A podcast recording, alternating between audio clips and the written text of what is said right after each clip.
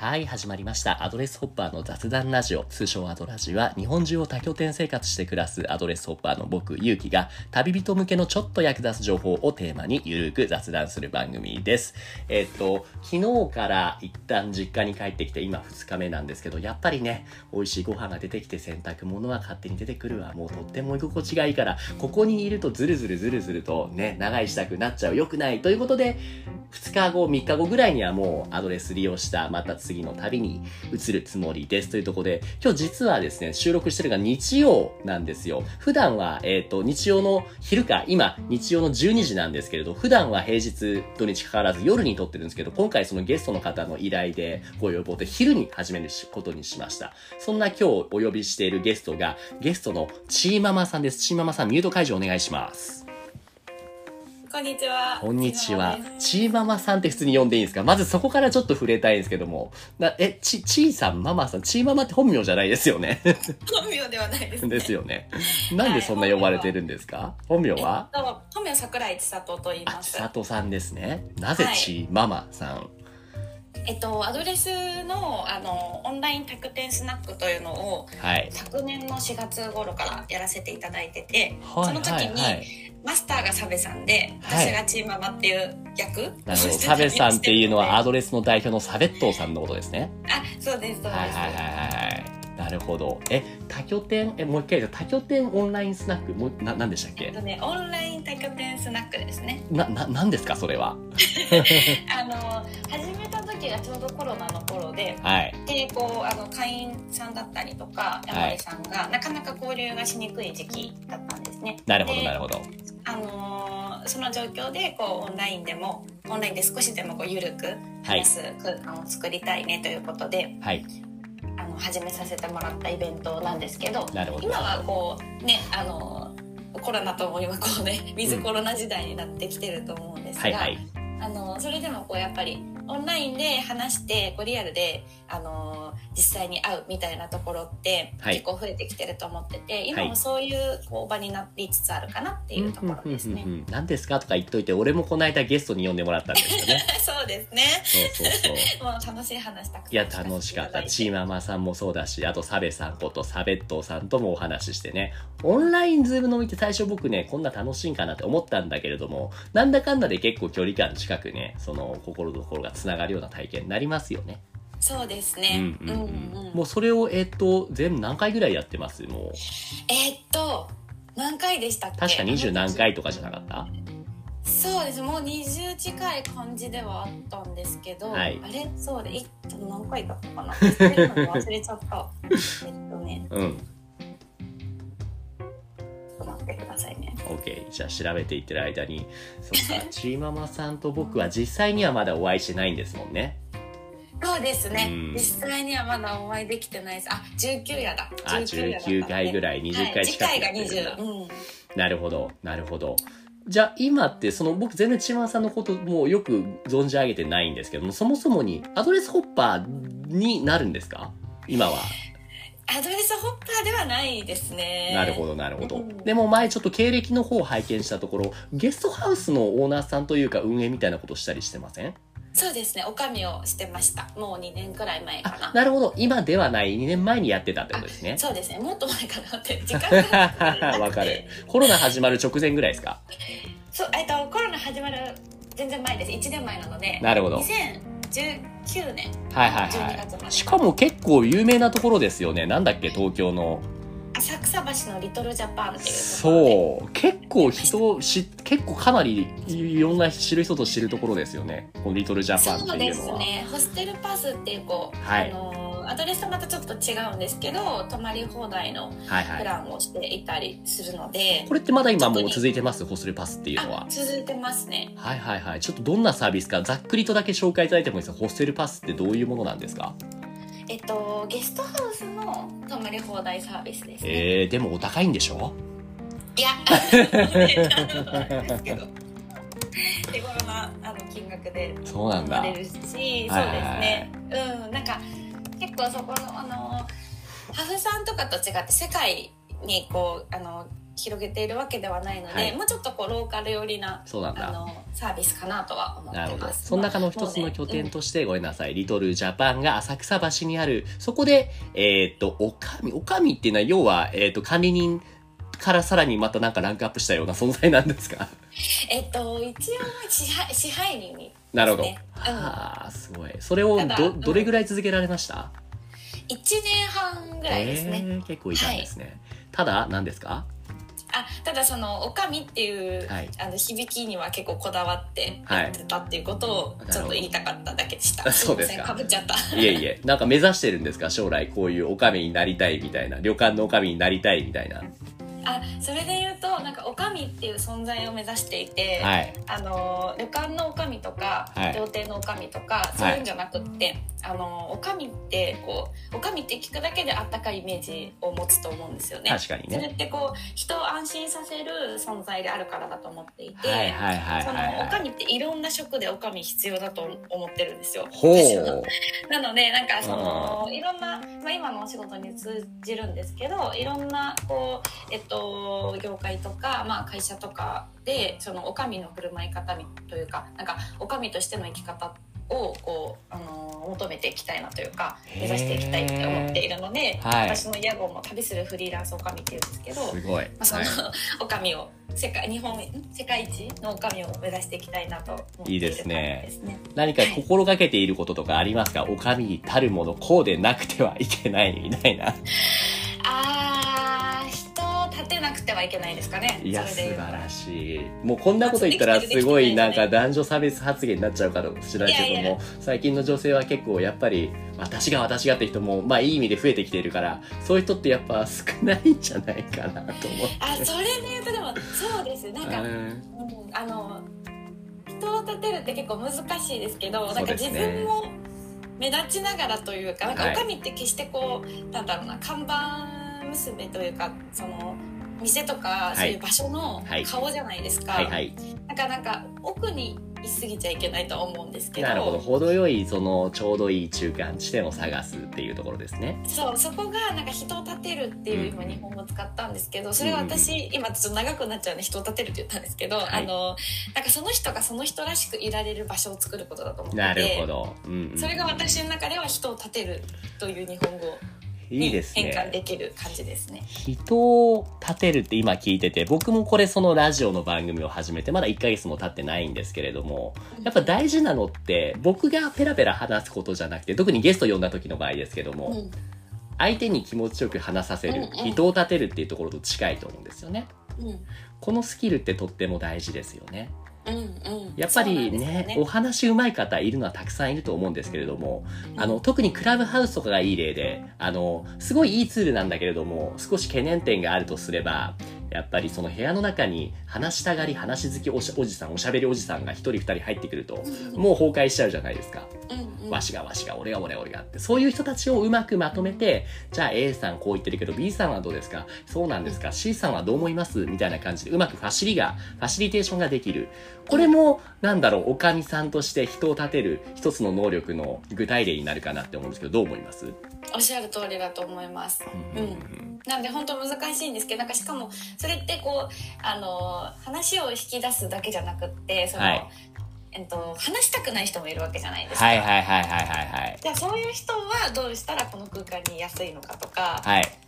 なんか単純にねそのこういうノウハウでとかっていうわけじゃないんですけど、はいその人に会ってその人が、あのー自分らしいといら思えるようなはい。空間って本当なんだろうなもう難しいですよそのもうあの10人十色100人100色じゃないですけどはい。そういうことになるのかなと思いますね。そう、そのあたりを、その、対面、僕もともと Airbnb でツアーガイドをしてたっていうのはご存知でしたっけ、はいはいそうんうん対面で会って、やっぱ話をして、その時点で、その、最初ツアー始めた時、対面ですらやっぱりなかなかつかめたなかったりしたんですよ。まあでもおかげさまで続けていくうちに、ある程度ね、初対面で会ったら、この人はこういうタイプの人だ。だからこういう風に接しよう。なんとなくタイプって見えてくるんですよ。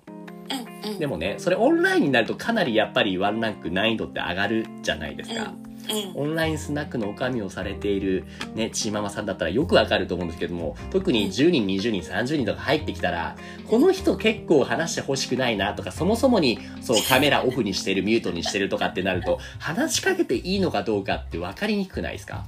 うん。わかりにくいですね。うんううん。ん。そこの部分をうまく読み取って、まあなんだろう、割と気持ちよく聞きかけてあげる、聞き出してあげる。で、違うんだなってなったら、潔くしっかりスッと引いてあげる。そこのね、引き際、うん、もうとても見極めないといけないですよね。うん、そうですね。なんか結構自分も演じつつじゃないですけど、はい時にはこう突っ込んでみてはい。ダメだったら帰ってくるとかそうですいう時もあねり。ますし、うん。ちょっとうん。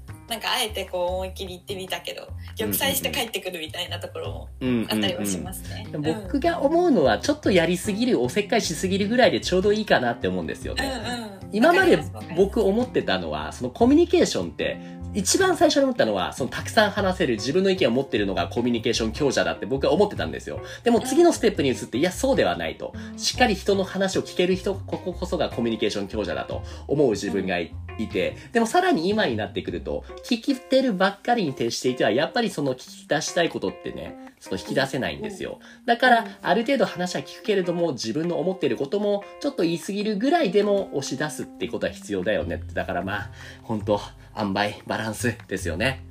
いやー本当そうですね。うんうんうんなんか本当この辺りの話したら余裕で1時間ぐらいかかっちゃう感じですね。なんかこのあたり、コツというか具体的にこういうことをしたらうまく場が回せるというか、そのオンラインスナックをしていて、いつもこういうことを心がけているよっていうの何かありますかちままさん？ああなるほど。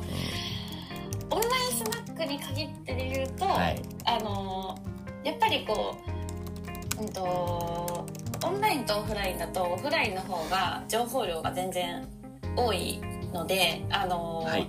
どんな人かなみたいなのはうんうん。こうなんだろうな感知しやすいというかオンラインの方が多いってことですか、うん。オフラインの方が情報量多いので。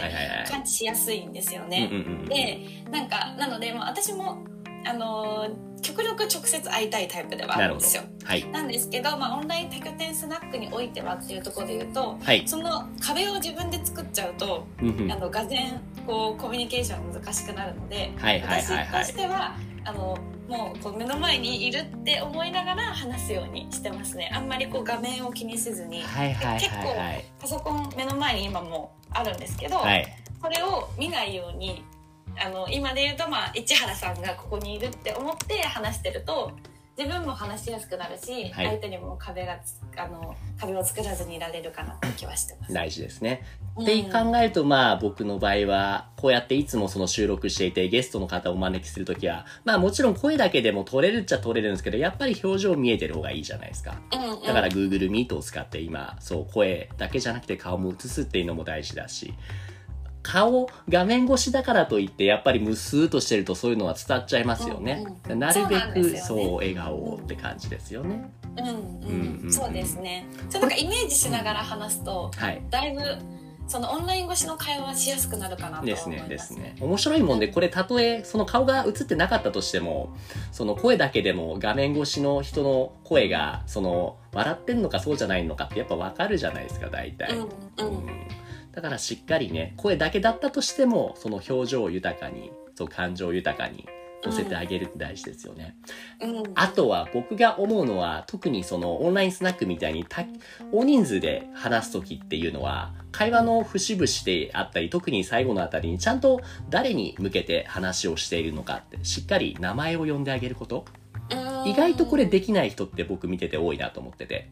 なるほどうんなるほど。結局そうやって質問形式で、ここってこうなのとか言っても、それ聞いた後やっぱワンテンポ遅れるんですよ。要は聞いてる人がこれ、俺に聞いてんのかなそれとも A さん、B さん、C さん誰に聞いてんのかわかんない。答えられないんですよね。うんん。この辺もちっちゃいコツだけども、なるべくたくさん名前を呼んであげる。誰に向けているのかっていう、しっかりその交通整理をしてあげる必要もあるかなって思いますね。うんうんうんおっしゃる通りですですね。いや本当楽しいですねいやいやーうんそう。相手のことを褒めるのもとてもいいことですね。たとえそう思っていなくても。いや思ってますよ。ありがとうございます。今回に至っては。そう、はい。至ってそうじゃないこともあるのかな。うん。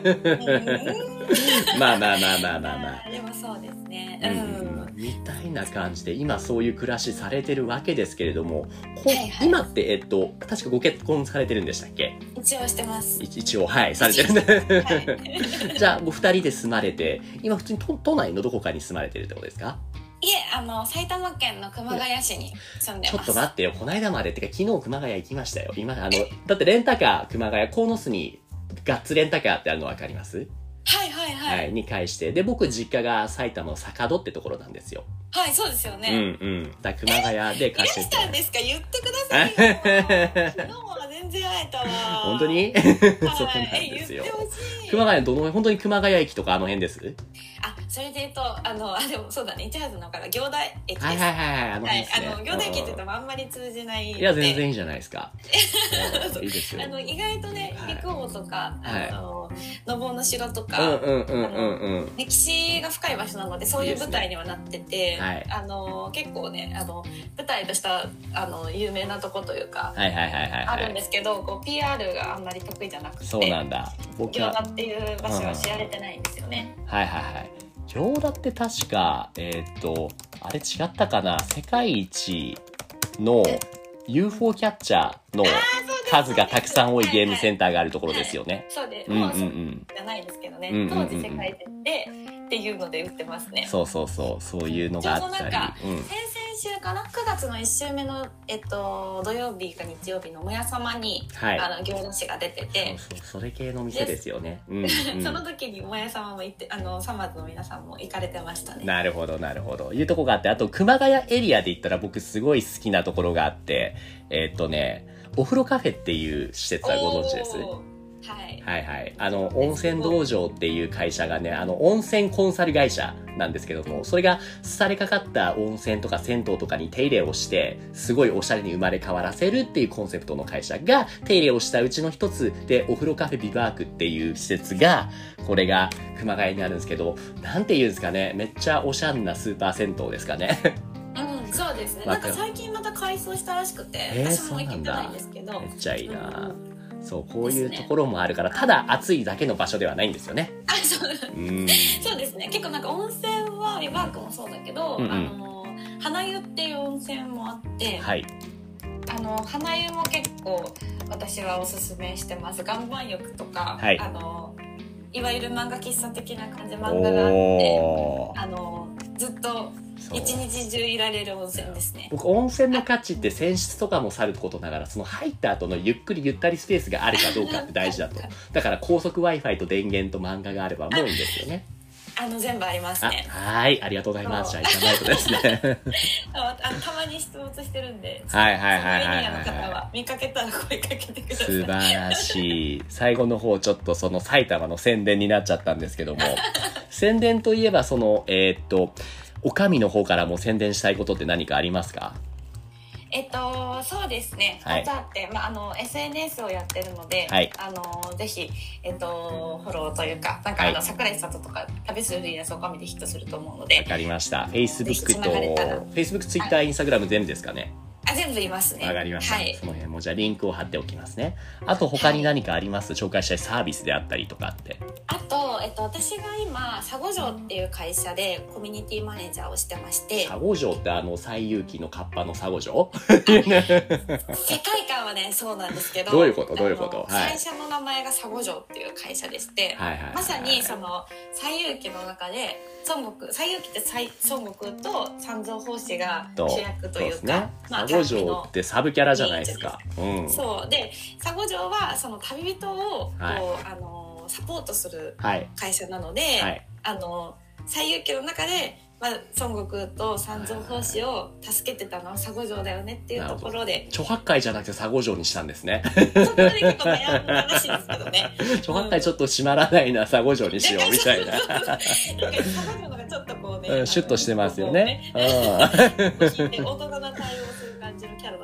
よ。なるほど、なるほど。このじゃあ今見てるんですけど、サイト、すごい旅人求人サイト。要は旅をする人たちの、まあお仕事マッチングサイトって言えばいいんですか、これは。そうですね、マッチングサイトで、うん、あのー、合ってます。えっと、と結構いろいろありまして、はい。そのそれこそインフルエンサーさん、インフルエンサーさんとか、あのカメラマンさんとかライターさんとか、そういうスキルを持った方がこう地域に行って地域課題を解決するとか、企業のあのプロジェクトに参加するとかっていうこともあるんですけども、はい。あのーではなくってこれからまあ例えば旅人になりたい人とか、はい。たまに旅人になりたい人とかがライトに関われるようなプロジェクトもいくつかあってはい。その一つは天竺っていうサービスがあるんですけどた佐護城西行き系の名前ですね。天竺。はい。これは何なんですか？天竺は、はい。あの地域に無料で泊まる代わりにあのうん。佐護ジョブっていうはい。地域の,、あのお手伝い体験を、うん。あのできるっていうものになります。はあ、じゃあ仕事だけじゃなくて、その衣食住を、その今日、その、あの、もらって、その上でその現地の暮らし、現地の働き、そういったものを体験できるナイスなサービス。そうですね。ね一応提供としては10だけなるほどなるほど。無料で泊まれるってとこだけなんですけど、まああの佐護ジョブ自体が2時間から4時間ぐらいで、はい。あの地域体験できるものになるので、うん。まあ、そうお手伝いしてもらったらあとは自由時間で、まあ、そこの地域も楽しむみたいなですね。なのでなんかこううん。なんていうかこうがっつりこう働くっていう意味というよりは、うん。地域のコミュニティにもっと深く関わってもらえるような仕組みを作りたいっていうのとはい。その地域的にもこうなんかあのーなんだろうな。えっと仕事っていうわけじゃないけどこうみんなで自治自治会とかでこう、うんうん協力してやってるような仕事ってあったりするじゃないですか。なるほど、ありますね。うん。でそれって今結構減ってきちゃってるなっていうのがあってそういうのをこうそういうのって結構あの価値あるものだと思ってて、はい。それをなんか体験してもらうことでもっと深く関わるあのきっかけにしてほしいし、うんうん。その地域としてもそういうコミュニティをなくさないようになるほど。あ。のしていきたいなと思ってるっていう感じですね。旅人のことを考えてるだけじゃなくて社会問題を解決するまあいわば三方よしなサービスってことですね。そうですね、そうなりたい いやもうなってると思います。っていうのもす。すごいすごい。佐護城って何ですか？天竺って何ですかとか言ってるけど僕バリバリ関わってて ね。もう僕もそのプロジェクトにそのこの例えば天竺とか実際に行ってそうお仕事させてもらったりとかなんならこの間なんか佐護城のそう何かスタッフとして面接受けてなんかできないかなと思って。そうそう。今後ちょくちょくお仕事ね僕の方でも携われてもらえるかなと思うんで。ぜひご一緒したいですよね。チーママさんとはアドレスだけじゃなくて、その佐護城絡みでもちょっと今後ね、関わること多くなってくると思うんで、ちょっとぜひぜひ、まずはちょっと一回直接お会いしたいですね。うん、間違いないです。うんえっと、いつもです。あれですか？坂戸にはいらっしゃるんですか？とりあえずあと3日4日なんで、あ、そっか、熊谷行けばいいのか、明日、明後日とかね。いらっしゃるようだったら教えてください。わかりました。じゃあちょっとこれもっともっと話したいけど、一旦今日はここで区切って、また次回こんな感じでゲストをお誘いしても大丈夫ですか？もちろんです。楽しみにしてます。ありがとうございます。というわけで番組では皆さんからの質問やお悩みを募集しています。概要欄の問い合わせフォームまたは Twitter の DM からご投稿お願いします。Twitter のアカウントはアットマークアドレスラジオアットマーク ADDRESSRADIO です。アドラジでは今日のちままさんのようにコラボしていただける方を募集しております。アドレスホッパーや旅人として活動している方だけでなく、こういった活動をやってみたいな、興味があるなって方もお気軽にご連絡ください。それではちままさん今日は本当にありがとうございました。ありがとうございました。またちょっとお願いします。それでは、さようなら。ありがとうございます。